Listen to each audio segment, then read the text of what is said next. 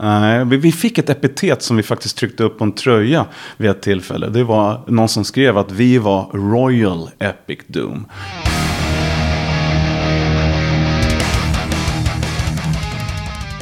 Nej men hej och eh, varmt välkommen till avsnitt 214 av Rockpodden. Som du kanske redan anat så ska vi snacka riktigt eh, tunga grejer idag. Men innan det brakar loss så tänkte jag passa på att berätta att jag har en hel kartong här bredvid mig med eh, svinsnygga nya rockpodden t Det var ju ett tag sedan det kom någon ny tisha nu så jag tyckte det var hög tid. Eh, jag är extremt nöjd med dem också. Jerker Josefsson är det som har designat dem åt mig. Och färgerna har jag faktiskt valt alldeles själv. Blått på blått eh, skulle man väl kunna beskriva dem som. De finns ju naturligtvis på bild, både på Rockpoddens Facebook och Instagram. 200 spänn kostar de och eh, ja, det är ju inte farligt. Då blir ju både svinsnygg och är med och eh, stöttar den här poddens framtid. Allt i ett. Porto bjuder jag på då också för 200 spänn.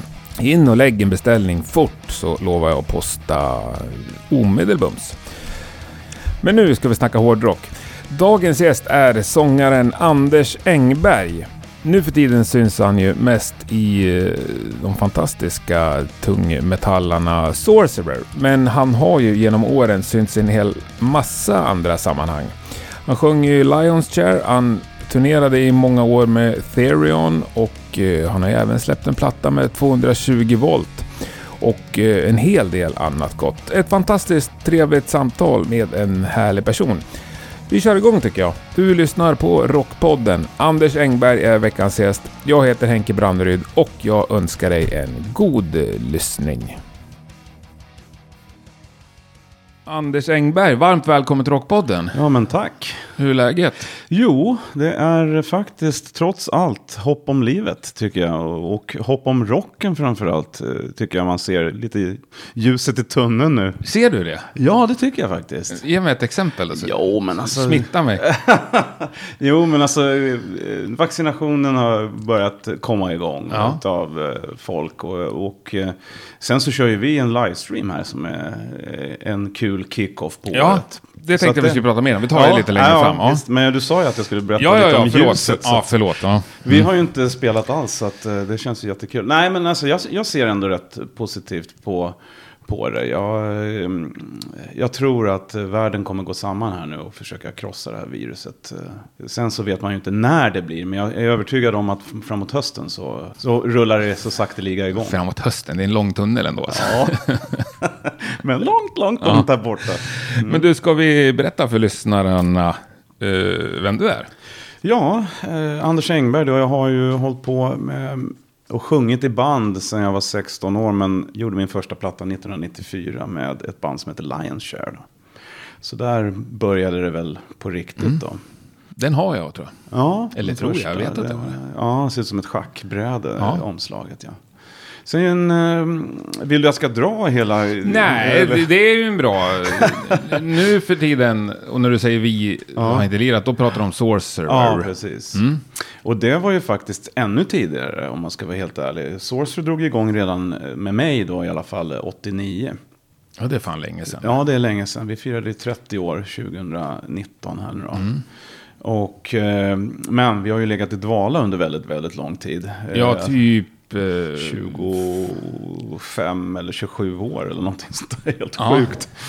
För att eh, det var ju så att jag, jag var ju god vän med Johnny Hagel som grundade eh, Sorcerer en gång i tiden. eh, Tillsammans med en kille som hette eh, Peter Furulid. Och Tommy Johansson tror jag han hette som var med också från början. Och eh, i och med att vi var vänner och jag höll på med lite garageband som jag spelade med då i min tidiga karriär. Eh, så behövde de en sångare på en demo helt enkelt. Och eh, på den tiden så fanns det ett ställe, vi, jag är ju uppvuxen eh, i västra Stockholm, eh, Järfälla. Och på den tiden så fanns det en studio och en replokalshus som hette Studio, Sex, studio 16 tror jag det hette. Eller om det var Studio 8 från början, men Studio 16 tror jag det hette från början. Och det var ju som ett, eh, där kokade det liksom. Eh, Det var massa med olika människor som eh, kända idag eller semikända idag, nästan alla.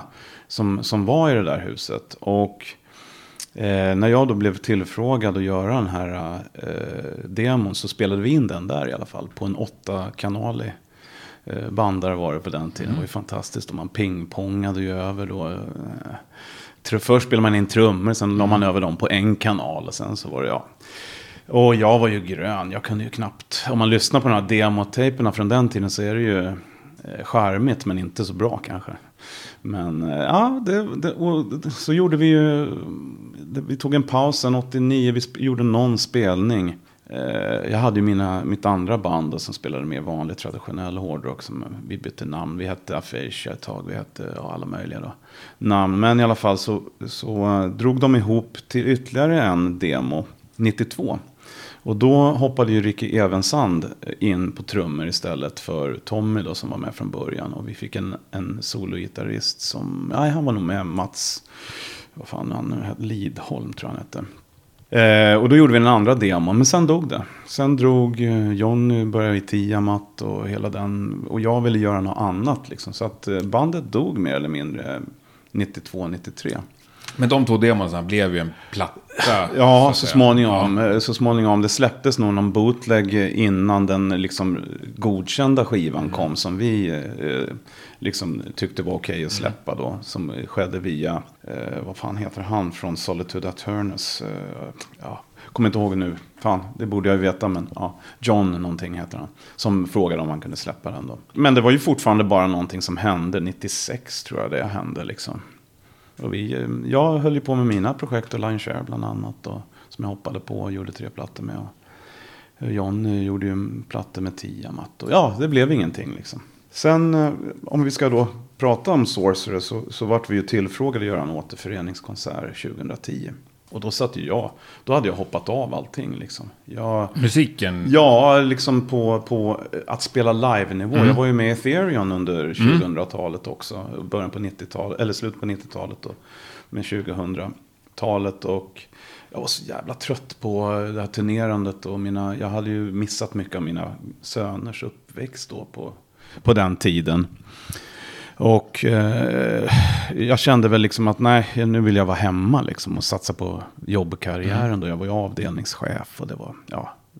Jag vet inte, jag kände, men jag hade aldrig, jag hade inte släppt musiken helt. Jag gjorde ju plattor, jag gjorde en platta om året ungefär tillsammans med Conny Wilén då. Som, vi har ju en studio i Aspudden och en studio hemma hos honom som vi hela tiden har jobbat med. Så vi har ju tagit in jobb. Vi bli tillfrågade att lägga sång på massa olika projekt och Section A och Speaking to Stones och en massa olika prylar. Men i alla fall, då vart jag kontaktad av Jonny som sa att han hade blivit tillfrågad av Hammer of Doom-festivalen då att göra en reunion. Och jag bara, nej för fan. Men det är också jävligt hårt av dem att höra av sig. Ja, För det var inte Eh. världens största band som hade lagts ner. nej men alltså vi, vi hade ju ty- tydligen då ett Ja. jävla underground-rep liksom. Som inte jag var medveten om överhuvudtaget. Jag menar, vi var ju med på någon sån här rockbox-vinyl som släpptes.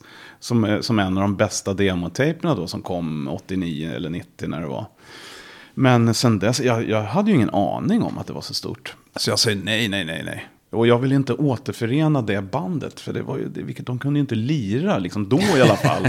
tyckte jag. Jag hade ju mina, min, min eh, liksom, eh, tröskel var mycket högre liksom. Ja, ja. Men så funderade jag ett tag och så återkom jag till Jan och sa, okej, på ett villkor att vi byter ut hela gänget, att vi tar in liksom duktiga musiker då. Christian Niemann som jag kände då, Centurion. Och, och så var det eh, Ola Englund som kör Solar Guitars Just det, då. Haunted. Ja, han var ju med i början och skrev faktiskt en låt. Men lugn nu, hur gick snacket med, med då de tidigare medlemmarna? Nej, men då, det, grejen var det att eh, vi försökte, för när vi skulle dra igång det så Ja. ville vi ju liksom berätta att vi tänkte göra det Ja, det är ju schysst. Ja, Ja. men vi fick inte tag i någon. Nej. Fick inte tag i Peter Furulid. Han är liksom så här off-grid. Mhm. Och Tommy också. Fick inte liksom tag Men de finns inte på Facebook. Finns inte liksom, vi sökte dem på, du vet, Eniro och Ja. allting sånt där. De är inte där liksom. Så att, ja, vad gör vi? Ja, men vi, vi kör liksom. Så det gjorde vi. Vi repade tre gånger. och så åkte vi ner till Tyskland liksom. Med så här liksom, ja men det är oktober, vad fan, dricka bira och ha Ja. lite roligt liksom. Så vi fick en bra, ah, vi, hade, vi ställde ett krav att vi skulle få en bra spot. Ja. Så vi spelade klockan åtta.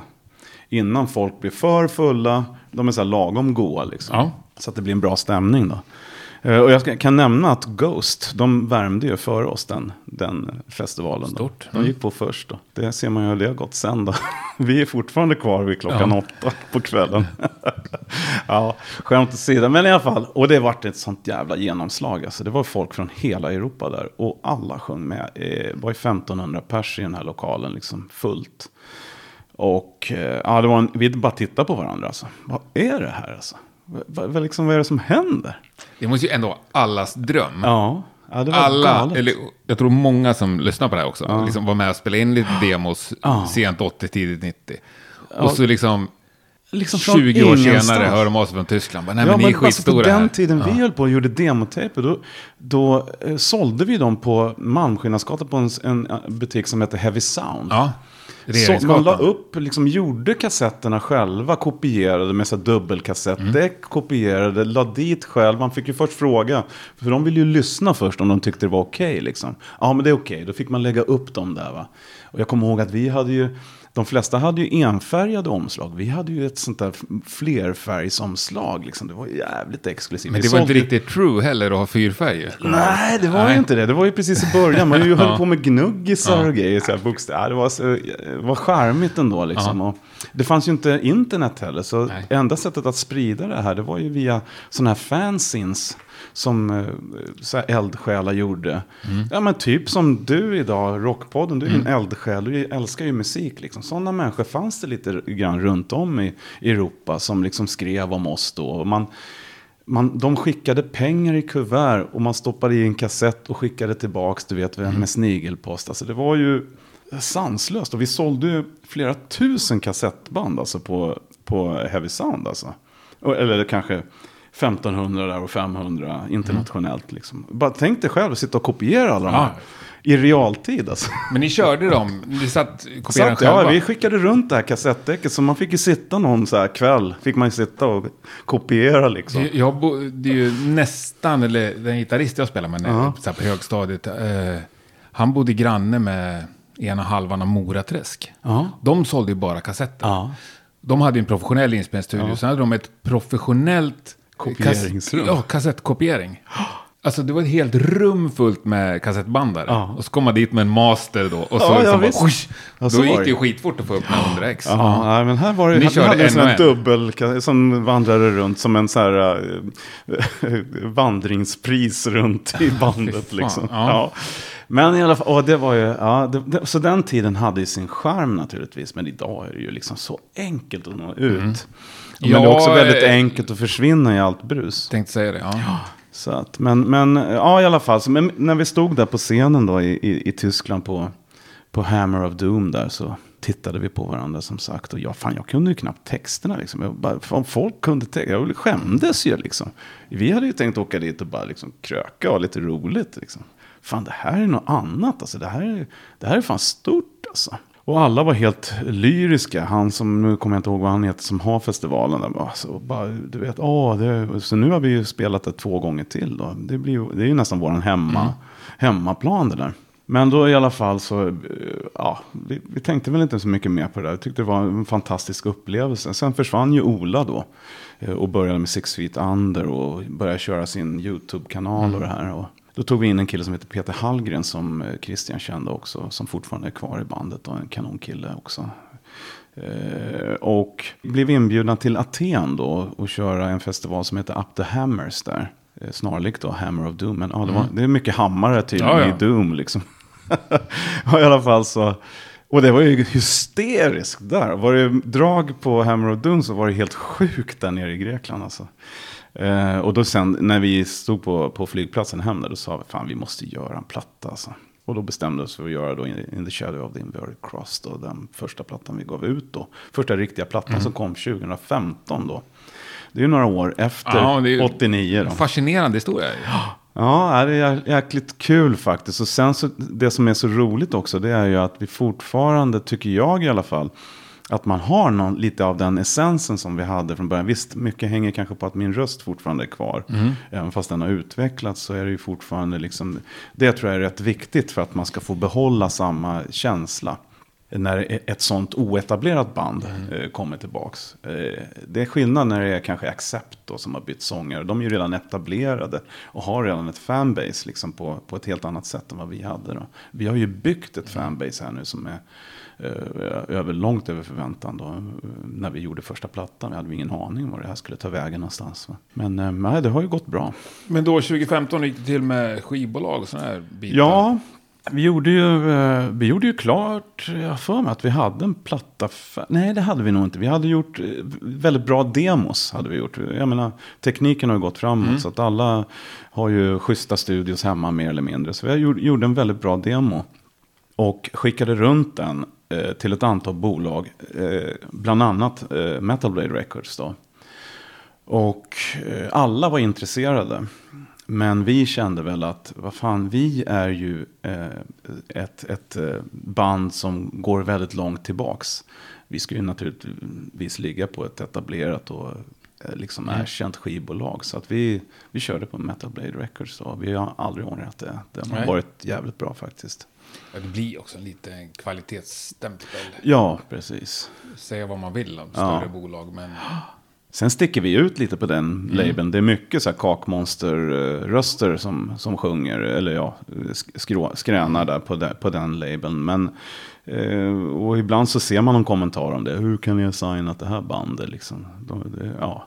Men så vi bryter det mönstret lite grann eh, för dem. Men eh, de har aldrig eh, sagt att ni måste göra om er. Liksom, de diggar våran grej. Liksom. Mm. Framförallt den tyska filialen. Och sen så är ju eh, liksom Schlegel med på noterna också. Liksom. Men, men, eh, och, och USA har börjat komma också. Vi har ju varit där och spelat nu. Så att, men, men ja, det, det har vi aldrig ångrat. Men, nej, det är ju svinintressant. Men då där, vad var det för år när ni stod på flygplatsen i Grekland? 2011 var det. 11. Mm. Liksom hur var ni överens om hur mycket ni skulle satsa? Eh, ja, det tror jag. Vi, vi, det, det gänget då som eh, åkte därifrån, eh, då var ju, eh, det var väl fortfarande Ola då tror jag. Då var inte Peter, när Peter la ju eh, gitarrer på plattan, men mm. han var aldrig, var aldrig med och skrev någonting direkt. Han har gjort lite prylar på, på låtarna där, men, men han kom in precis när vi skulle börja spela in plattan då, för Ola hoppade av då. Så att, eh, men, men då när vi, när vi eh, satte oss ner och funderade på vad vi skulle göra så, så var ju jag och Jonny som kom från det ursprungliga bandet lite oroliga att det skulle bli något annat än vad Sorcerer från början var. så att mm. säga. Eh, att soundet skulle bli liksom förändras liksom för mycket, att vi skulle gå i en annan riktning. Så det var otroligt viktigt att Jonny då som var med och skrev låtarna från början till demotapen, att han var liksom kompassen så att säga så här ska vi låta. Liksom.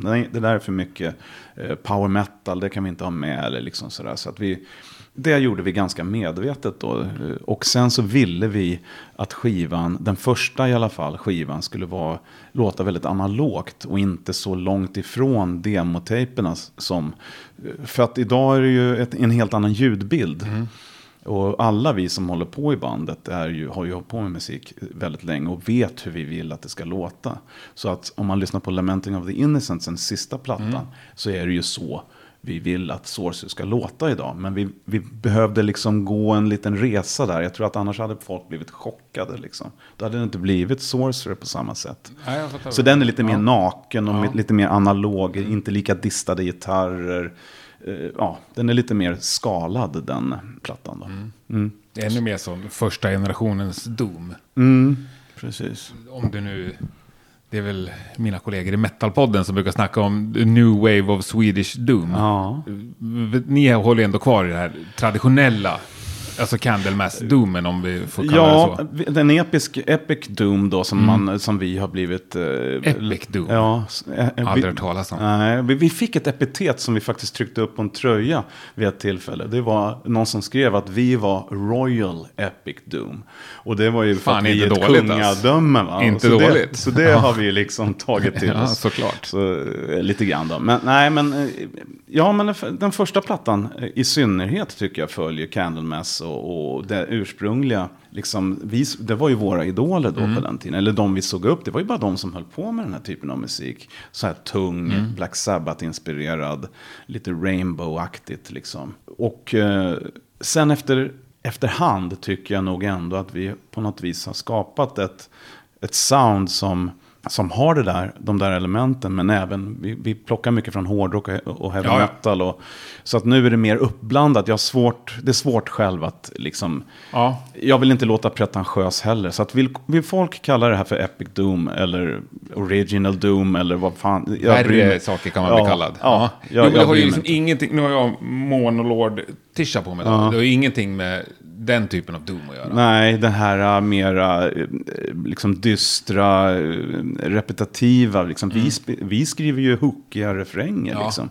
Vi, vi, vi, vi är ju här, lite pop, vi gillar ju pop liksom. Ja. Så det ska ju vara en hook i varje låt liksom, när vi skriver. Eh, sen kan det vara jävligt hårt, men det ska ändå vara liksom så att, vad fan, det där. Det ska stanna kvar i huvudet liksom, låten. Ja, Som jag tycker Candlemass är väldigt duktiga på ibland också. verkligen. Ska vi bara fortsätta lite på det spåret? För ni har ju haft Lankvist med er, alltså den originalsångaren i Candlemass som nu är tillbaka. Ni har haft med han Vi, det är ju olika, på olika grejer. Eh, ja, vi har, han har bara varit med här i, i, eh, i Sorcerer på senaste eh, plattan då, på, på den låten som, som vi gör ihop. Men däremot så är det så att han och jag har ett, ett förflutet ihop. Jag spelade nämligen mitt första band som var hans lillebror, gitarrist. Och eh, Johan då, som han heter, han, eh, vi repade i samma eh, musikhus. Så han, efter han hade lämnat Candlemass så eh, gick han ihop med en kille som hette Anders och gjorde helt andra grejer. Lite mer poppigt och man såg alltid upp till dem. De höll på med Porta Studio så här liksom. Man bara wow, vad är det där liksom? Så att vi ha, har haft, känt varandra i över i, i 30 år liksom. Så att eh, eh, jag var på hans sons bröllop och då var han där. Och, att, eh, Men den låten, son, Deliverance, som han sjunger Mm. på senaste, den inspelad innan han gick med i Candlemass igen. nej, Det är inte det? nej den, den gjorde vi efter han var med igen så att Ja. säga. För jag har varit chockad att han fortfarande kunde sjunga så bra. Det Ja. kanske en massa folk visste om, men jag hade ingen aning om det. Grym alltså. Ja, jag var och kollade på 25-årsjubileet för uh, Epicus, Domicus, Mm. Metallicus. När de spelade ju på Medborgarhuset där på Medis. Eh, och jag måste säga att han, jag bara wow, alltså, han var ju grym då också. Och eh, jag var och kollade nu på Globen när de var förband till Ghost. Fantastisk alltså. Så att eh, nej, han har verkligen inte, jag tycker inte han har tappat någonting. Och sen så har han ett jävla uttryck som få svenska Ja. sångare har tycker jag. Och en närvaro på scenen som är ja, magisk alltså. Ja, det är grymt. Det är kul Mm. att vara med. Ja, men då har vi lite historien va? Ja, jag tycker det. väl, I alla Ja, fall Sorcerers ja historia. det tycker jag. Ja. Du sa Sorcery, det är ju ett gammalt Sandviks dödsmetallband. Ja, det dyker upp faktiskt lite. Det finns ett argentinskt band också som släppte en platta samtidigt som vi släppte, eh, jag ska se om det var förra plattan, så släpp, som också heter Sorcerer. Så ibland blir det förvecklingar på eh, sociala medier och sånt där. Du vet när man taggar. Och ibland så taggas man fel då. Ja. Liksom. Det finns det en även, någon jävla, finns även någon på Spotify, eh, de är ju lite dumma i huvudet där på Spotify. De, alla som heter Sorcerer, de lägger man på samma sida liksom. Ja, så men att det, det här dyker upp så här techno, något technoband. Men det där ser man ju hos vissa band, men det där kan vi i skivbolag styra. Jo, nu har vi, nu har vi fått ordning Ja. på det. Men ja, Och det finns en platta med Miles Davis också, som ja Sorcerer. precis. Och filmer och allt möjligt. Ja. Ja, nej men det är väl skapligt bandnamn ändå. ja, det tycker jag. Vi, jag tror vi var en av de allra första i alla fall. Utav Mm. de här sorcererna som dök upp. Jo, men det, det, är vi, det här med hur mycket ni skulle satsa. Ja, jo, precis. Nej, men alltså... För det var ingen i bandet som tyckte att vi säger upp oss liksom, nu kör vi. All in. Nej, det var det inte. Utan det är lite så här eh, kontrollerat kaos i det här bandet. Så alla, det är ju så också. Vi, vi har hållit på så himla länge. Allihopa spelat på olika professionell nivå så att säga. Så vi kände väl liksom att ska vi köra igång det här så får det bli på vissa premisser. Ja, vilka? Ja, eh, alltså familj måste gå först. Eh, jobb måste gå först. Ja, fast till vilken utsträckning? För Ja. ja. där har du så- Okej, familjen går först. Det går ju att lägga 24 timmar om dygnet på familjen utan ja, problem. Ja, men Då blir det inget naturligtvis med, med viss eh, inskränkning. Ja, men det är ju det jag vill ja, höra. Ja, nej men alltså det har inte, vi har, vi, eh, när vi körde igång då så, Christian har ju små barn, Peter fick barn också under den här perioden, har små barn. Så att det får man ju acceptera. Jag och Ricky är färdiga med barn. John eh, spelar ju inte live längre. Vi har ju tagit in en kille som heter Justin Biggs då, som, som spelar bas, som för övrigt har spelat i Descend förut. Ah, Mm. Som vi kommer till. Ja, som vi kommer till. Han, Eh, han growlar lite på plattan han också. growlar lite ja. på plattan också, ja. Det är skitcoolt. Ja, faktiskt. Det, det, det blev vä- väldigt bra. Eh, nej, men, eh, och, så vi har, och han har också ett litet, en liten dotter. Liksom, så att vi, vi fick ju lägga det i vågskålen så att säga. När vi, eh, Justin har ju kommit in efterhand, men vi var ju vana redan då sedan tidigare med Peter och Christian som hade små barn. Och det blir ju en ansträngning för den andra parten naturligtvis, om vi ska ligga ute på vägarna hela tiden. Så vi sa så här, vi kan sticka ut och spela två veckor max i rad. Liksom, eh, tio gigs på två veckor, det kan vi göra. Sen får det bli festivaler liksom för resten. Där man kan sticka iväg lördag, söndag, sen är man tillbaka hemma igen. Liksom.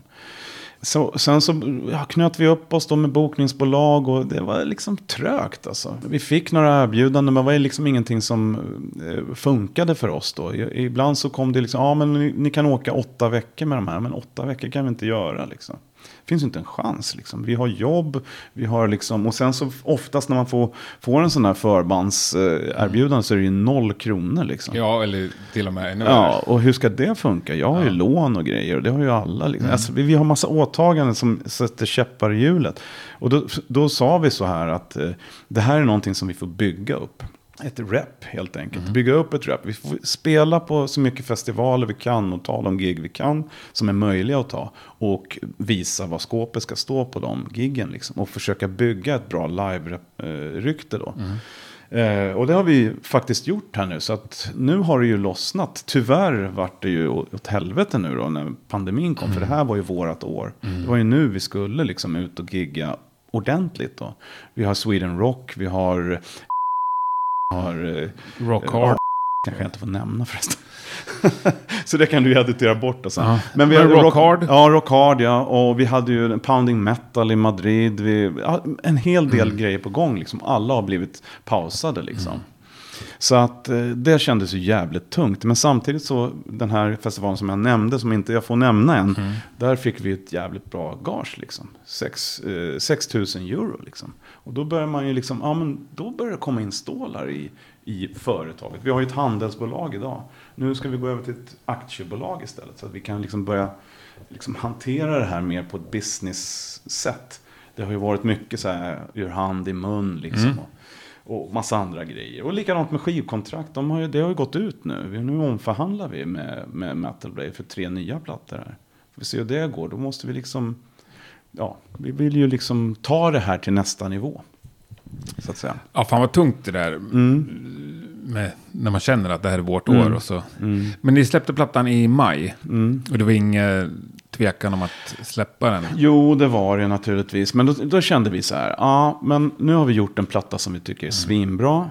Och så ska vi sätta en paus på den och kanske släppa den som nu då. Ja. Då är den ju asgammal för Nu är det oss. lika värdelöst egentligen att släppa den också. och den är asgammal för oss. Vi är tråkigt. Vi har lyssnat på den här i över ett år. Liksom. Nej, och eh, då är det bättre att vi skriver en ny platta liksom. Till eh, ja, 2022 då i så fall. Och släpper den här. Vi brukar ju släppa vartannat år liksom. Håller den takten liksom. Så får vi väl spela bägge plattorna om det vill sig riktigt illa på eh, år 2022 då liksom. Eh, Så att vi, vi tillsammans med bolaget tog det beslutet då. Och det var fler än vi som har gjort det ju. Så att det har släppts en jävla massa bra plattor i år. Eh, trots, eller förra året då, Ja, trots ja. allt. Och det Så kommer, det släpps, ja det släpps några bra i år också. Ja, hunnit komma några, Ja, ja. absolut. Men eh, hur mycket av alla de där lyxiga festivalerna blev liksom uppskjutna? Alla. Alla? Ingen. Vi gjorde, har inte gjort ett gig sen... Nej, men ja, ja, det fattar jag. Ja. Men hur många f- framflyttade, om man säger så? Ja, det var inga som, eh, Inga som sa- inga som ställde in. Jag tror Nej. eventuellt Pounding Metal fick problem då med ekonomin. Och så det, den vågar jag inte uttala mig För om. några borde ju gå omkull festivaler Ja, också. men inte de här stora Nej. drakarna. De, de lever ju kvar liksom. Så både Sweden Rock och Eh, Rock Hard har ju gått ut nu igen då. Ja, Inför det. 2021 och, och pushar då. Och sen med, med förbehåll naturligtvis då. Och jag tror och hoppas att kan, det kan finnas en chans att eh, de kommer bli av med vissa restriktioner. Liksom. Jag, jag tror och hoppas. Ja, Ja, men vad fan, det måste man ju ja göra. det måste man Ja. absolut Som, göra. som hårdrocksmusiker eller som musiker idag så måste man tro och hoppas. Annars kan man ju Ja. lägga ner liksom. Samtidigt så orkar inte jag bli besviken en gång till. Nej. Men jag undrar vad som händer om, de, om den här sommaren går bort också. Jag tror det blir väldigt svårt. Alltså. Då blir det nog eh, riktigt svårt. Mm. Men det är klart, det finns alltid pengar och resurser som kan kliva in och ta över ett namn eller liksom en... Ja, det Och köra igång. ju det.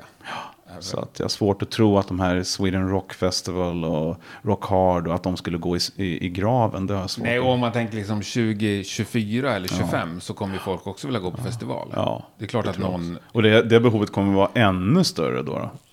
Om, inte vi kommer får det komma, det? om inte vi får komma ut förrän då. Ja, fast det är ju samma människor. Tror du att fler kommer gå på festival? Jag tror att det kommer bli eh, en... eh, Jag tror att det kommer... Jag känner så i alla fall i mig. Jag känner ju en oerhörd törst efter, att, efter kultur. Liksom. Ja. Överhuvudtaget kunna liksom hitta på någonting. Liksom. Inte bara sitta hemma. Liksom. Så jag tror att det kommer bli som en eh, tidvåg. Liksom. Jag tror att det kommer skölja över oss. Alltså. Mm, men samtidigt har ju...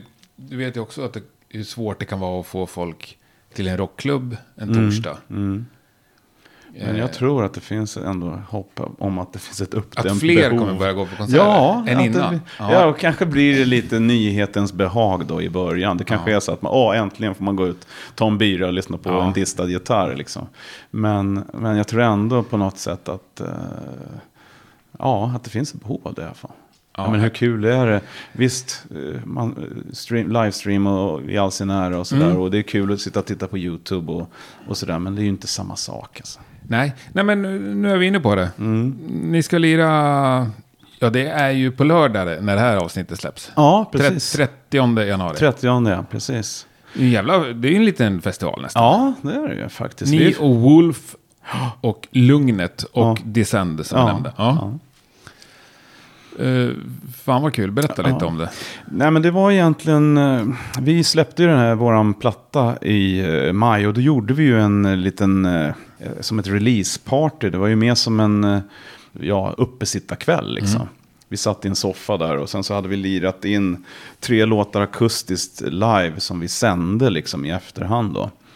Och vi hade folk som kunde höra av sig och vi hade lite tävlingar och skit. Och det där körde vi ut och livestreamade på både YouTube och Facebook. Med varierat resultat. Eh, tyvärr. Det var laggade lite och det var inte hundraprocentigt. Men, men vi gjorde det i alla fall. Och ja, sen gick ju tiden då och vi insåg ju här att den här pandemin den kommer inte bara dö ut. Liksom. Man hoppades ju då till sommaren där, naiv som man var. Att det, liksom, ja, men det, det kanske bara är som en förkylning liksom.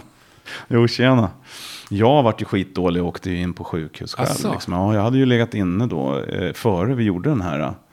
Eh, I mars redan Ja. fick jag ju corona då. Och, eh, så nu har jag antikroppar som tur är. Men, och det gick väldigt bra för mig så att jag ska inte, det är andra som har haft det mycket, mycket. De låg ändå inne, det är väl... Ja, in- sex dygn då. Fy fan. Låg jag inne. Men eh, i alla fall, eh, och då så när tiden gick så, ja du vet man är ju desperat för att få ut eh, eh, plattan liksom. Och vi håller på, vi postar, vi har så här postschema i bandet liksom. Varannan dag ska vi lägga ut någonting du vet. Och det ska, vi gör filmer, lite videoklipp och vi har YouTube-kanal och vi försöker liksom. För syns man inte så finns man inte liksom, så är det ju. Sen är det många som tycker att det är jobbigt och man liksom, inga mer aviseringar kanske de klickar i och sådär. Men, men eh, vad ska man göra liksom? Man måste ju liksom ligga på på Insta. Och vi, vi kör Insta, Facebook och YouTube. Det är vad vi orkar med liksom. Vi har ju ingen som gör det åt oss, utan vi gör ju det här själva. Då. Men, eh, ja, och sen så eh, diskuterade vi lite fram och tillbaka. Och så så, jag vet inte vem det var som knäckte idén egentligen. Men han som har popskolan, Rickard heter han. Han skulle investera i nya sådana här streamingutrustningar. Och då så diskuterade vi det. Men vad fan, ska vi inte göra en livestreamkonsert eh, då liksom? Ja, men vad kostar det, du vet? Och man, det, är liksom, ja, men det kostar ju en slant. Liksom. Ja, vad fan, vi kan, och så ska man sälja biljetter för att täcka den här kosten då. Och det insåg vi då att det kommer vi aldrig klara själva, liksom, att dra det antalet. Då. Så då började vi höra av oss efter fråga band. Och det, det ska jag säga, det var fan svårare än vad man kan tro. Alltså. Det var otroligt många band som vi frågade som tackade nej. Och man fattar inte varför. Alltså. Nej. Här är hela upplägget är klart. De behöver i princip bara ställa dit sina instrument och köra. Vi hade ju allt planerat liksom med ljus och ljud och sändningsledare och solid tango och alltihopa mm. klart. Men nej. Nej, vi är inte liksom. Men det kanske var för att är vi fyra så är vi fyra som delar på risken också. Ja, det är ju så. Det kostar en liten slant att göra det här projektet folk kanske är naiva där ute, fans eller folk som lyssnar och tror att det är liksom någon, något skivbolag som trycker in stålar mm. i, i sådana här grejer. Men så, så, är det ju inte, utan det är banden själva som mm. får, får sköta det här. I alla fall på, i våran nivå. Det är möjligt att Metallica har något skivbolag som pyntar. Ja. Och, eller ett management eller någonting. Mm. Men, men det är ju, i slutändan är det ju deras egna pengar ändå. Ja. Och det ska man komma ihåg. Nej men så att vi har, har eh, det var då idén föddes helt enkelt. Och nu eh, nu är vi där. Och det känns jävligt kul. Mm. Uh, jag har fått en bra blandning på band också. Tycker det är intressant. Liksom. Verkligen. Ja. Och det är en biljett för alla fyra band? Ja, precis. För en hel kväll? Ja, kostar ja. 180 spänn eh, knappt. Eh, 18 euro då. Och eh, vi håller på från kvart över sju till ja, 12-ish. Det är ju ingenting. Nej. Nej. Och du ska vara med också. Jag kommer vara med på ett hörn. Ja, vad ja, trevligt. Det, det, ska bli otroligt trevligt. Ja. Det är äntligen någonting att se fram emot. Ja, men det blir ju liksom inte bara en festival heller där band byter av varandra. Utan du kommer ju och fladdra runt där emellan mm. Eh, under scenbyte, changeovers och, och, och, och vara en liten hustomte där. Mm. Ja. Nej, men det ska vi se till. Ja. Och snacka lite. Det blir väl trevligt. Ja, precis. Men är det du eller ni sorcerers som är liksom... Drivande, ja. Ja, det, det är våra, våran idé och mm. våran, det är våran kontakt så att mm. säga, via Christian. Så att vi, vi förberedde allting, liksom frågade liksom kostnader mm. och allting. Det hade vi redan klart för oss. Och att det fanns folk och kameror och, och allt, allt, alla de här delarna mm. var ju klara när vi gick ut och frågade då Wolf och Descend och, mm. och Lugnet då. Och ingen av de här banden som eh, är med nu tvekar en sekund. Utan alla har varit på eh, från att de fick frågan i princip. Ja. Så, att, så att det har varit jävligt Skönt roligt. Och, Stream Bloody Stream heter mm. det. Är det det vi ska googla på? Ja, det kan man googla Eller de då. Jag behöver ju faktiskt ingen biljett. Nej, Nej. klara. Nej, men man kan googla på det eller gå in på Solid Tango där och via, via deras sida då. Det, mm. Solid Tango är ju liksom de som hanterar eh, krypteringen så att säga. Eh, så vi sänder till Solid Tango. Solid Tango står för bandbredd och mm. ska se till att liksom tusentals mm. ska, ska kunna komma åt det här då. Jag var ju faktiskt med i våras på en, mm. en bunt eh, livestreams från mm. Studio Gröndal. Ja, då det. körde vi med Solid Tango. Ja. Det funkar ju klockrent. Ja. Så det, det, jag har hört både för och nackdelar. Jag var ju med på den här Nox Rocks som de körde ah. ute i, i Jakobsberg där. Mm. Och då var det Solid Tango. Men då funkade det inte. Men jag tror att det berodde mer på, tyvärr, Nox Rocks, deras internet där. Liksom att, det, att det var något strul där då. Men jag vet inte. Det är så, man hör så mycket saker till höger och vänster. Så. Ja. Men de är etablerade i alla fall och har ju kört både Candlemass och jag tror de körde Katatonias också. Ja, men det var ju ja. i, från Gröndal, ja, båda precis. de. Mm. Men det här blir ju då lite annorlunda. Här blir det fullt scenljus, det blir på en scen, det kommer se liksom live ut. På ett, vi står inte i en studio. Liksom. Ni kommer vara vända mot kameran, kamerorna, som om kameran är publiken. Precis, ja. och se lite så här skönt sexiga ut. som man Shit, kan. vad härligt. Ja, det blir... som man bara kan när man står på scen. Mer headbangs och grejer. Ja. Uh, ja. Ja, det kommer bli en konstig känsla. Jag har ju inte, det, när vi spelade in de här akustiska låtarna mm. första gången där då, då var det ju mer att man gick in i sig själv liksom. Men nu ska man ju presentera någonting utåt. Liksom. Mm. Man ska ju tränga igenom liksom, kameran där på något vis. Och det blir, kommer bli en utmaning alltså. Eh, jag såg på, eh, igår av en händelse såg jag Ulf Lundells eh, konsert. Ja. Jag är ingen jättefan, men jag var nyfiken på hur det, hur det skulle liksom mm. se ut att, när han spelade inför noll personer. Liksom. Men det, jag tyckte det var rätt bra. Alltså. Jag, har varit, jag har sett att den ligger på SVT Play. Är den ja. för noll personer? Alltså? Ja, den, okay. är, den är ju liksom en stream, ja, eller ja. liveinspelning då, utan, utan publik. Då. Ja. Jag tyckte, som han gjorde det så funkar det Men han kanske är på det där sättet jämt. Liksom. Det var inte så mycket interaktion, om du förstår. Nej, det, var, det är väl kanske inte hans nej. starkaste. Nej. Och så blir det ju liksom. Det blir inte så mycket mellansnack och så här. Man får ju liksom ingen feedback på det sättet. Utan vi, jag tror vi kommer köra låtarna mer eller mindre rakt upp och ner. Och så Ja, hoppas tänker du som en stor festival. Det är inte heller... Det är inte interaktion med personen. Liksom. Du kan inte se någon i ögonen Nej. på det sättet. Men man kanske vill köra lite så här wow, wow. Ja, Just det kanske får hoppa över. Men det går ju att prata till en person även om du inte får ett direkt svar. precis. Liksom. Så kanske du står i bakgrunden där så att Ja, man ja, jag göra att det finns någon som tittar. mitt bästa. Ja. Ja. Nej, men fan vad kul. Du, innan vi släpper senaste plattan. Max Norman måste vi prata lite Mm. om. Vad, vad hade han för inblandning i skivan? Ja, men det är ju så här att jag eh, sjöng in en platta med ett band som heter 220 volt. Jag var ju med eh, samtidigt, samma år som vi släppte första plattan med Sources så släpptes också 220 volt eh, Walking in Starlight-plattan som jag var med. Jag var ju med i 220 volt då. Gjorde lite spelningar, bland annat eh, Väsbyfestivalen spelade på lite sånt där. Och när den, jävligt trevlig festival, grymt trist att den inte finns kvar faktiskt. Det var, eh, jag var där bägge, eller två år. Dels ett år som åskådare och ett år som artist själv. Och det var fantastiskt trevligt alltså. Så jag hoppas att den återuppstår någon gång om de, om de orkar. Men eh, då, den släpptes ju samtidigt då. Eh, Vad fan var frågan? Nu tappade jag tråden. Eh, Max Norman. Ja, just det. Och då är det ju så att 220 volt spelade ju in en platta som heter Eye to Eye i USA när de var som allra pikade liksom. En jävligt bra skiva. Jag har den själv och lyssnat på den väldigt mycket. Så när jag fick frågan att hoppa med så, ja, wow, vilken ära liksom. Och den är ju producerad av Ma- Max Norman då. Och jag gillar ju vad Max har gjort eh, historiskt. Du vet, Bark at the Moon. Och han har ju varit, han har gjort, hans jävla CV Massa är helt Megadeth- sjukt. alltså. grejer, ja. Helt sjukt CV alltså.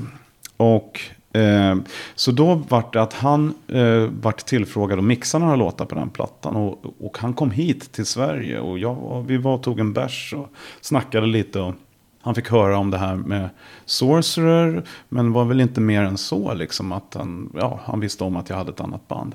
Sen i samma veva då som vi släppte bägge de här plattorna. Så vart, kom det upp massa gig. Och, både för Sorcerer och 220 volt. Och då kände jag liksom eh, att det började bli mycket. Dels så hade jag inte så mycket relation till eh, 220 volts tidigare låtar. Liksom. Jag kände inte så mycket för, jag tyckte inte det var jag. Och jag hade ju gjort det där med Therion, liksom, stått och rapat upp någon annans musik. Liksom. Det, det kändes inte så roligt liksom. Eh, det var jä- jävligt fina killar, så att om de lyssnar här nu så har ni, jag har ingenting emot eh, killarna i bandet. Liksom. Nej, Men- men det tror jag folk förstår. Ja. Men det blir lite... det blir lite för långt ifrån mig. Till coverband liksom. Ja, precis. Eh, eh, och min farsa gick bort också i samma veva det, det året. Då. Så att jag, det vart för tungt, det var för mycket saker. Och jag kände liksom jag måste fokusera på en grej. Och då var det enkelt för mig att välja Sorcery. med att det är någonting som jag har varit med om från början. Och faktiskt eh, grundat liksom det. Eh, satt den potatisen en gång i tiden. Liksom.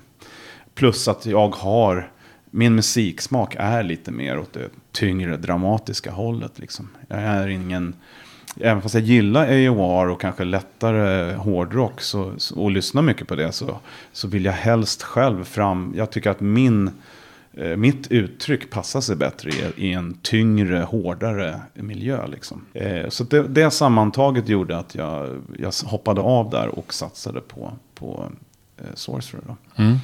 Så, så ja, därifrån är, är det. Ja, men vad, vad gör han på plattan? Vad är det Jo. vi kom in på? Ja, precis. Jo, och då i och med det då. Sorry, jag tappade ju tråden Nej, tiden. Jag bara babblar på. Jo, men i och med att jag kände honom då. Eh, så fick han upp ögonen för mig. Och vi vart vänner på Facebook. Och, och i och med att vi var vänner på Facebook så såg han ju också att jag sjöng ett band. Som heter Sorcerer. Som han tycker är asbra. Han diggar oss som fan. Och eh, vi, vi var i USA och spelade och var han där. Eh, Och, och tyckte att vi gjorde ett fenomenalt jobb. Jag vet, han är ju, har ju också haft en paus ifrån musikvärlden under ett, eh, nästan ett decennium. Men nu är han tillbaka och gör lite jobb igen. Så jag tror att han också var och fiskade liksom efter lite nya, eh, nya gigs och sådär. Liksom. Men eh, ja, vi är väldigt, väldigt bra vänner. Vi spelade ju med, med, eh, med Evergrey här i, Stockholm och Malmö. Då kom han till Stockholm, liksom, flög hit bara för våran skull och, och, och kolla på Coolt. oss. Alltså det var ju riktigt coolt Ja. alltså. Eh, och eh, sen har vi haft kontakten och då så var det ju så att vi hade en vi hade ju fler låtar klara egentligen än vad vi släppte. Men vi skriver väldigt långa låtar. Och skivorna blir ju långa liksom. Så att vi är tvungna att alltid rata ett antal låtar. Eller rata, men vi är tvungna att göra, vi gör det demokratiskt. Alla får mm. rösta och så, så blir det de låtarna som får mest röster som hamnar på plattan. Och så får den inte bli för lång, så en timme där. Sen så blir det för långt liksom. Mm. Och då hamnade en låt som Peter Hallgren var pappa till, hamnade utanför som heter Hellfire. Vad gör vi med den låten? Ja, men då dök det upp det här. Men vad fan kan inte Max Norman mixa den då? Och så har vi den som ett bonusspår på våran box som vi gjorde. Så den släpps bara uh, hårdvarumässigt i den här boxen som vi gjorde då. Där man fick ett halsband och lite andra grejer med. Då.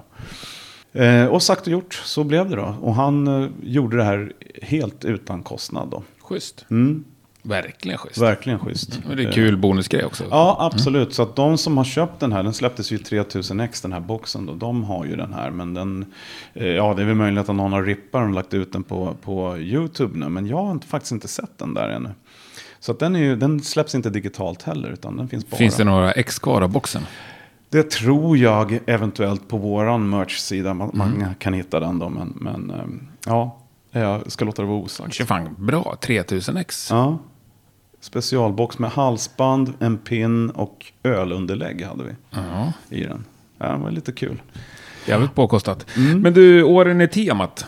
Ja. Vad har vi att säga om dem? Hur kom det sig att du hamnade där in the first? Nej, Ethereum menar du? Ethereum, förlåt. Ja, ja. ja sorry. Eh, ja, men det var ju via, nu ska vi se så jag säger rätt här. Jag eh, spelade i ett band som hette Cut 4 tillsammans med en kille som heter Sixten Jaskari. Och eh, han, han jobbade i det här musikhuset som vi pratade om förut. Mm. Hans kusin heter Sammy och spelar trummor i Therion. Eh, och Eh, de skulle ut på turné och behövde körsångare. På den tiden då, när Ethereum åkte ut, så var, bestod ju liksom live-uppställningen bestod av tre snubbar, tre tjejer och sen bandet. Och de här snubbarna stod på ett podium och höll i, i, i så här kostym liksom och skulle vara lite så här köraktigt. Mycket låg ju på tape, men jag mm. hade ju tenor, alltså leaden då. Och Sarah hette hon som, på den tiden som körde sopranen då. Så det var egentligen så jag halkade in. Och där var, fanns ju då Christian Niemann som jag inte kände tidigare. Men jag kände, hade ju festat både med Sammy och med, med Sixten då som, som spelar i, mm. har spelat i Ethereum också nu då. Men, men, inte längre tror jag. Så det var så jag halkade in där och blev kvar. Jag har ju säkert gjort 500 gig med, med Ethereum under den tre, fyra årsperioden där som jag var med. Eh, jätterolig tid men också eh, ganska jobbigt. Mm. Liksom. Min son, mina söner föddes ju i det svepet där precis. Så det var mycket Sydamerika och ja, herregud. Vilka... Men var det så att du hann med att jobba under de åren? Ja, men då hade jag en annan position. Då hade jag inte liksom den, utan då kunde jag ta tjänstledigt. Jag fick ju bra pröjs. Det var mm. ju liksom, då var man ju rockstjärna på mm. riktigt. Liksom. Sov på så här interkontinental. Vet. Det var ju liksom inget, inget bullshit liksom åkte så här limo överallt. Ja, men det var, man fick leva liksom rockstjärnelivet. De var ju otroligt stora i Tyskland och i Sydamerika framförallt. Alltså. Där gjorde vi ju en väldigt spännande turné. Vi gjorde 25 gig på 30 dagar i Sydamerika. Det är fan bra. Ja, var mycket flyg alltså. Ja. Många sena nätter och tidiga morgnar. Alltså. Fy fan. Jag var helt knäckt efter den där resan. Men det var jäkligt kul alltså. Men hur känns det att ändå ha varit på den nivån om man säger? Ja, men det är du nöjd ju... med det eller vill du ja, dit igen? Nej, ja, det vill jag ju. Men ja. i min e... alltså det, skillnad, den stora skillnaden var att jag var ju en legoknäckt. Liksom. Jag gjorde mm. ju någon annans grej. Liksom. Mm det tillfredsställde ju aldrig mig i hjärtat liksom att göra det här. Det var kul för jag fick uppleva saker som jag aldrig hade upplevt tidigare. Det här med fans som stod mm. på flygplatsen med plakat när man kom. Och, ja, du vet så här helt galna grejer. Men då är det inte dig de ville ta selfie nej, med? Nej, det blev ju så här liksom, man signerar affischer men liksom varför då? Liksom, varför sitter jag här och signerar? Jag, har inte, jag var med på liveplattan de gjorde, Live in Midgård. Och den är ju inspelad då under under den perioden jag var med. Men annars så har jag inte bidragit mer än någon strof på den plattan som Mats Levén gjorde tror jag. Jag har gjort lite grejer på. Men, eh, nej, så att, nej, men det var aldrig min grej. Och Kristoffer är ju en väldigt speciell person alltså, som jag känner att jag kan vara utan. Alltså. faktiskt. Sätter vi punkt där, hörde jag. Ja, ja eh, men eh, kul ju. Men du, vad har vi mer om... Nej, fan, det är svårt att snacka om framtiden. Vi har redan snackat om den. Ja, Men om vi ändå tänker nu, säg att skivkontraktet går ut och så här, när jag släppt plattan, att få lira på ett år. Vad är det som ändå gör att ni är helt övertygade om att ni vill fortsätta? Ja, men vi har så jävla mycket bra låtidéer. Alltså, så att vi, det liksom sprudlar. Vi har redan börjat skriva nu. Eh, och det bara, killarna bara skjuter ur sig idéer. Liksom. Så att dels är det det. Och sen så, jag tycker vi har någonting kvar att bevisa. Liksom. I och med att inte... Vi, vi hade lite otur med våra bokningsbolag tidigare. Ingen som trodde på oss riktigt. Vi har bytt bokningsbolag två, tre gånger. Liksom. Nu är vi på Dragon Productions. Ett ganska stort bolag där, eh, vad heter de, Disneyland Disneyland After Dark och Michael Schenker. Och de har ju lite liksom, bra akter. Mm. Och där vi tror att vi kan eh, få en möjlighet att komma ut och faktiskt visa vad vi går för. Och sen så känner vi också att när vi väl har varit ute och lirat så har det varit ett sjukt eh, liksom, drag. Folk har liksom, vi har vunnit mycket nya fans tror jag. Så att ehm, jag tror att det är det som driver oss for, fortfarande. Och att eh, skivbolaget är på och undrar, liksom, ska vi fortsätta? Ska vi skriva ny, tre nya år? Liksom? Och det håller vi på och förhandlar om här nu. Och det är ni inte rädda för? Nej. Ni jag- vet att ni kommer att hålla på tre år till? Ja, det, det kommer vi göra. Eh, Går vi in i en sån affär, eh, i ett sånt kontrakt, då kommer vi hedra det. Liksom, Mm. om, om de vill. De kan ju säga stopp efter två plattor. Mm. Liksom, men, men om de vill fortsätta så kommer vi att göra det. Eh, Det tror jag. Och vi, vi har ju ett tempo där vi släpper en platta var, vartannat år. Mm. Så att nästa i mening ska komma 2022 nu då. Sen blir det ju då 24 och 20, 26 låter helt sjukt. Men, Ja. men så är Då har vi till dess- svävande bilar. Ja, ja, men då känns det liksom som att, eh, ja, har det inte hänt mer då, då kanske vi, eh, ja, tackar för oss. Ja, jag fattar. För jag intervjuade Adde från Hardcore Superstar Ja. igår. Ja. Och han sa väl att varje gång känner han som att det här är sista skivan. Liksom. Ja. Ja, jag vet inte hur många plattor de har gjort, jag känner inte till Ja, dem men jättebra. Men 10, de, 15. Ja, de har gjort fler än vad vi har. Vi är ju fortfarande hungriga i den aspekten. Liksom. Vi tycker fortfarande att vi har någonting kvar som folk inte har fått höra. Ja, Liksom. jag älskar den mixen. Alltså, Mm. det här, äh, den gamla rutinerade funnits sedan liksom 80-talet. Och ändå eh, Mm. Liksom så jävla unga och hungriga roligt. som band. Ja. Ja. men det är så roligt att skriva musik med de här killarna. Och vi, vi har så kul liksom. När vi åker och repar, liksom åka till replokalen, man tycker det är kul eh, i, idag, liksom, när man har hållit på, när man är 50 år. Men vi har jävligt roligt liksom. Mm. Och det låter bra och vi, liksom, ja, vi trivs med varandra. Liksom. Ja, Jag, tycker, jag tycker senaste skivan är skitbra. Ja, tack. Ja, hela alltet. Soundet, sången, jätteduktiga gitarrister. Jag älskar Yngve, ganska tydliga Yngve-influenser tycker jag. Ja, precis. Och de, är ganska, de skiljer sig åt, vilket jag tycker är spännande. Christian är oerhört teknisk och, och Mm. spelar mycket på det, på det. Och Peter är lite mer det här old school, melodiös, skänker. Även fast han är snabb. Ja, och, och liksom Det är kanske teknisk. lite svårare för mig som bara Ja. lyssnar. i Lurar liksom att uppfatta om det är två olika eller om det är en kille som har, kan flera saker. Ja, men de duellerar. Varje låt Ja. är en duell på. ja, det ska bli ja, kul att se ja. live tycker jag. Verkligen. Och det är också något vi jobbar på. Det Mm. är, tycker vi är ett trademark. Liksom, att ha två, ett, ett, en gitarrduo Mm. som faktiskt är jävligt bra och som kan leverera och spela stämmer. Och liksom, det blir ju liksom som Mm. en extra krydda tycker vi. Men när ni lirar in, Ja. ni spelar inte in live? Nej, det, den ekonomin finns ju inte liksom. Är det bara ekonomin alltså? Ja, det hänger på det. Alltså, då ska man hyra en studio någonstans som Ja. kostar skjortan liksom. Så att eh, inför nu nästa kontrakt här får vi se hur förhandlingarna går. Ja, för jag tänker det, det tycker jag är liksom både tydligt och starkt med just Candlemass. Mm. Att de lirar in live och det är inget klick utan de kör. Och det, det, utan klick kommer det nog aldrig bli. Vi har ju så väldigt mycket så här teatraliskt och det är operakörer och hej och hå. Det blir skitsvårt att göra i efterhand om inte man Jag har menar klippt inte att ni ska göra som Candlemass, men jag tänker ändå att den här typen av musik, just det att, att det är Nej, men band. alltså att, ja. eh, att spela in samtidigt i en studio. Sen kan man ju sitta i, i gitarrrum och trumrum. Men ändå att man ser varandra och kan spela. Det, det tror jag skulle vara väldigt roligt. Och, och eh, liksom, då blir det ju också att man, man lirar tillsammans och sätter det. Nu är det ju så att alla spelar hemma och gör sitt och sen adderas det ihop av Ronny Björnström som är en kung.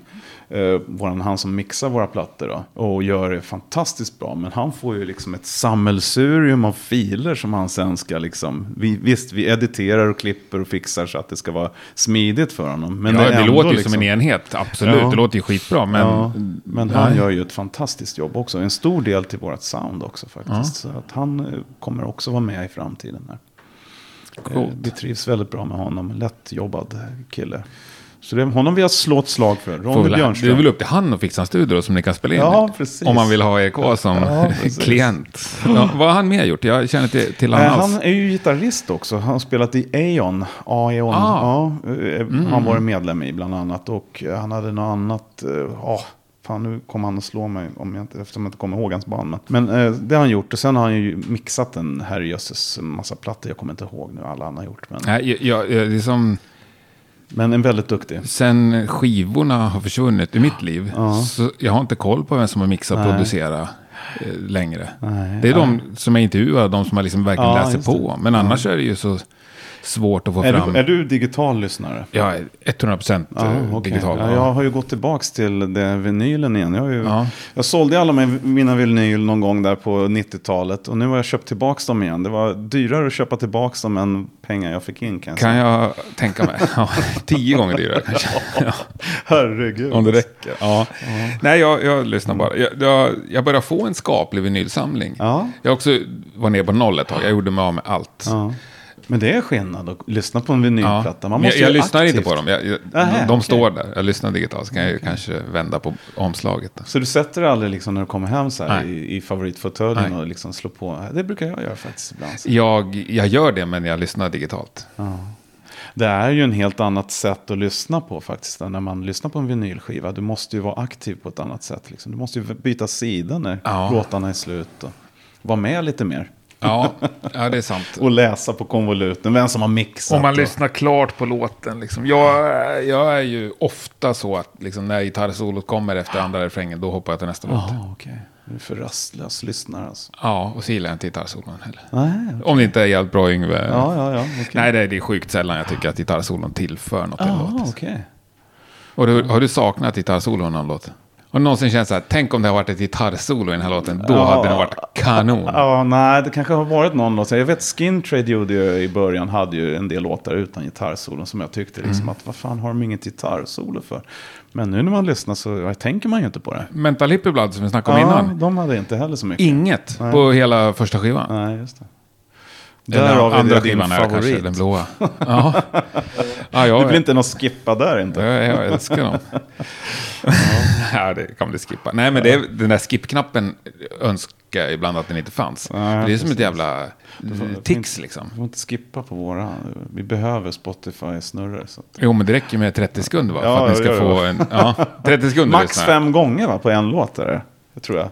Är det så? Ja, alltså, så du kan inte sätta... Folk gjorde ju där, Ja, satte det i system, du vet, att man hade robotar som spelar låtarna hela tiden. Men nu så har de ändrat, så nu är det fem gånger från en IP-adress. Sen så räknas det inte något mer. Vet du det här? Ja, jag är nästan... John Ja, jag har ju- jobbade ju, på, på, vad heter det, Sony förut. Ah, och-. Mm. Och, ju- gjorde i ordning plattor för Spotify. Så att, om inte jag missminner mig så är det så. Det låter ju rimligt. Ja, det, det, det måste man ju säga ändå. Vi, gör, vi gjorde ju en sån där grej, jag måste berätta, Ja. det var rätt roligt. Vi hade ett intro då från den här eh, samlingsplattan som vi hade för, för demotejperna. Ett intro som var, jag vet en minut eller någonting. Mm. Så när det släpptes på Spotify så hör Johnny av sig till mig. Du, sätt den där på repeat nu så får vi se vad som händer. Det vart ju så att på den tiden så var det de mest spelade låtarna hamnade ju på direkt på första sidan när du öppnade upp Spotify. Mm. Rätt vad det är så dyker våran upp där. Så att eh, då funkade det så. Ja. så den stod ju dygnet runt och bara körde det där jävla introt liksom. Så då hamnade vi på första sidan där med en demo från 90-talet. helt Underbart. plötsligt. Men det går inte att göra så länge. Nej. Nej. Inte manipulera det på det sättet. Ja, men ser det var många som gjorde så. Ja, det känns ju för lätt liksom. Ja. Och du vet ju folk, Ja, men vet band med. som har bett fans att sätta Ja, någonting ja, på repeat. precis, Ja, Precis. ja, det är väl klart att de ska ta bort det. Då Ja. blir det ärligt också. Ja, men så är det ju. Mm. Någon ordning får det vara. Ja, någon ordning får det vara. Eh, men håller du koll på streams? Alltså vi, eh, jag får ju, man får ju lite avräkningar och sånt där. Mm. Blir ju, det är beklämmande liksom hur lite eh, betalt vi får ifrån eh, streamingtjänster. Men man är ju illa tvungen liksom att, för det var lite grann som jag sa förut, eh, syns man inte så finns man inte. Nej. Och det där insåg ju även band som Metallica och, och även ACDC till Mm. slut. Att fan, man måste vara där. För att eh, bejaka publiken liksom. helt enkelt. Ja. Och, ja.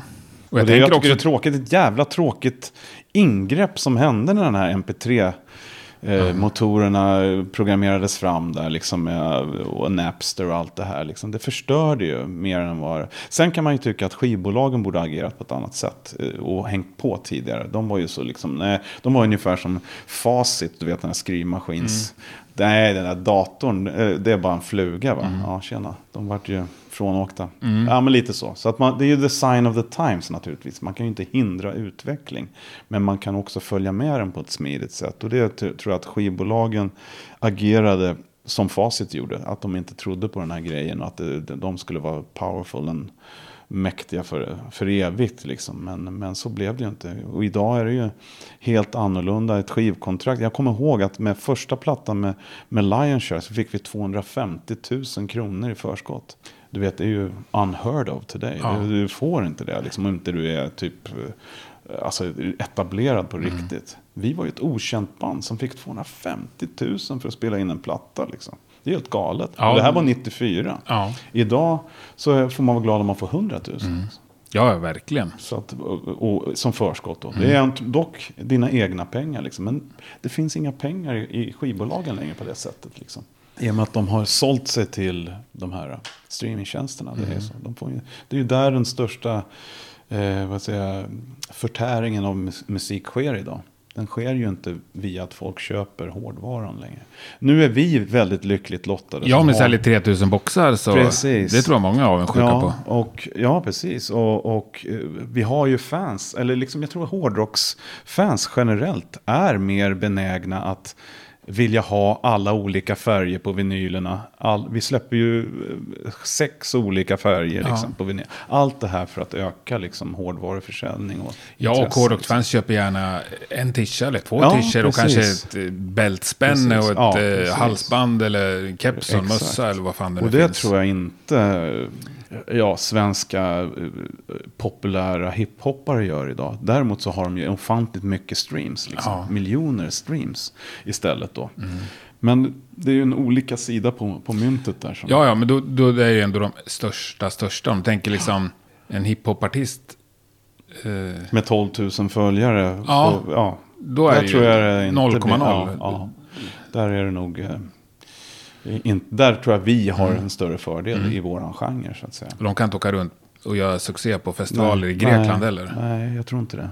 Och Och, liksom- sälja liksom tröjor och plattor där för 20 000, Nej. vad vet jag. Liksom. Så att så är det. Det har väl sagts 10 000 gånger, men det gäller väl att liksom anpassa sig efter Mm.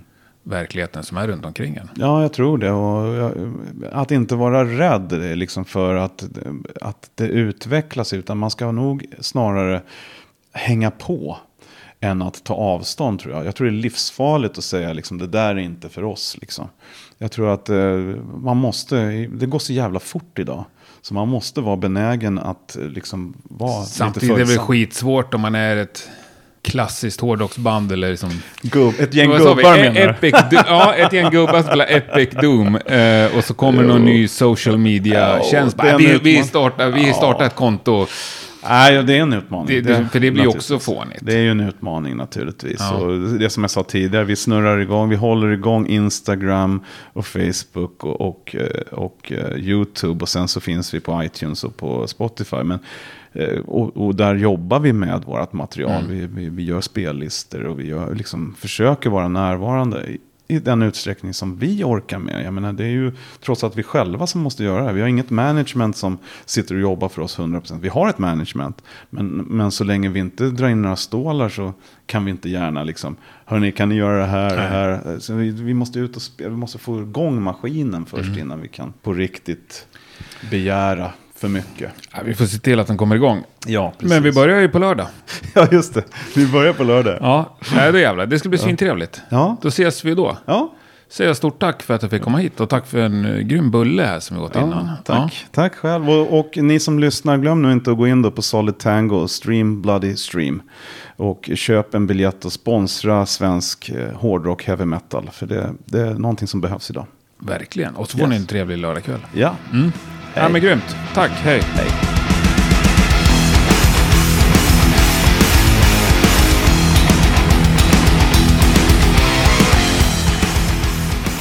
Ja, det är klart ni går in på Solid Tango och eh, köper en biljett till det där. I sådana fall så ses vi och hörs vi ju även på lördag. Det skulle vara mycket trevligt. Glöm inte bort heller att gå in på Rockpoddens Facebook eller Instagram och eh, beställ en eh, t-shirt med ett tufft tryck på. Det finns klara kopplingar till eh, en klassisk eh, dödsmetallskiva skulle jag vilja säga. Det är inte så himla svårt att upptäcka det faktiskt. Stort tack för att du har lyssnat och stort tack Anders. Nästa torsdag, då blir det ett eh, fullmatat avsnitt av Rockpodden igen. Dock med en helt annan gäst. Nu avslutar vi det här med att lyssna på Anders och hans kamrater i Sorcerer. Det här är eh, The Hammer of the Witches. Kan inte få nog med hammare. Tack och hej.